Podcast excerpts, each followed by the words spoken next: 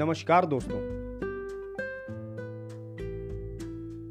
आज हम श्री रामधारी सिंह दिनकर के द्वारा लिखित एक कविता, जिसका शीर्षक है चाँद का एक दिन, जो मैंने अपने बालपन में कभी पढ़ी थी, उसका वाचन करेंगे।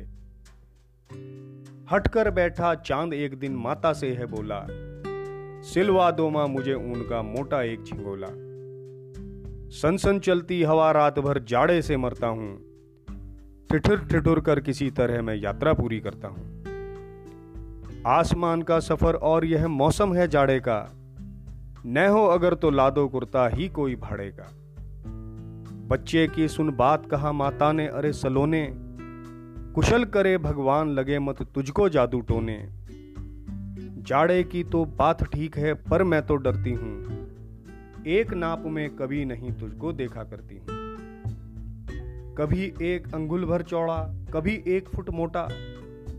बड़ा किसी दिन हो जाता है और किसी दिन छोटा।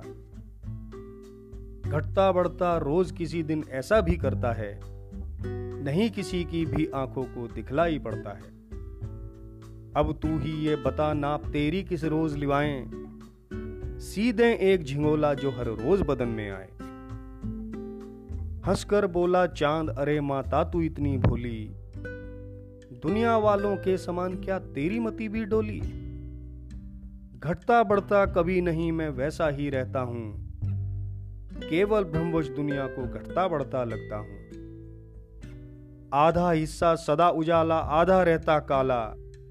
इस रहस्य को समझ न पाता ब्रह्मवश दुनिया वाला। अपना उजला भाग धरा को क्रमश दिखलाता हूँ। इक्कम दूज तीज से बढ़ता पूनम तक जाता हूँ। फिर पूनम के बाद प्रकाशित हिस्सा घटता जाता। पंद्रवा दिन आते आते पूर्ण लुप्त हो जाता। दिखलाई मैं भले पड़ू ना यात्रा हरदम जारी। पूनम हो या रात अमावस चलना ही लाचारी। चलता रहता आसमान में नहीं दूसरा घर है। फ़िक्र नहीं जादू टोने की सर्दी का बस डर है। दे दे पूनम की ही साइज़ का कुर्ता सिलवा कर आएगा हर रोज बदन में इसकी मत चिंता कर। अब तो सर्दी से भी ज़्यादा एक समस्या भारी, जिसने मेरी इतने दिन की इज़्ज़त सभी उतारी। कभी अपोलो मुझको रौंदा लूना, कभी सताता, मेरी कंचन सी काया को मिट्टी का बतलाता। मेरी कोमल काया को कहते राकेट वाले, कुछ ऊबड़ खाबड़ ज़मीन है, कुछ पहाड़, कुछ नाले। चंद्रमुखी सुन कौन करेगी गौरव निसुषमा पर, खुश होगी कैसे नारी ऐसी भद्दी उपमा पर। कौन पसंद करेगा ऐसे गड्ढों और नालों को? किसकी नज़र लगेगी अब चंदा से मुख वालों को? चंद्रयान भेजा अमेरिका ने भेद और कुछ हरने रही सही जो पोल बची थी उसे उजागर करने। एक सुहाना भ्रम दुनिया का क्या अब मिट जाएगा?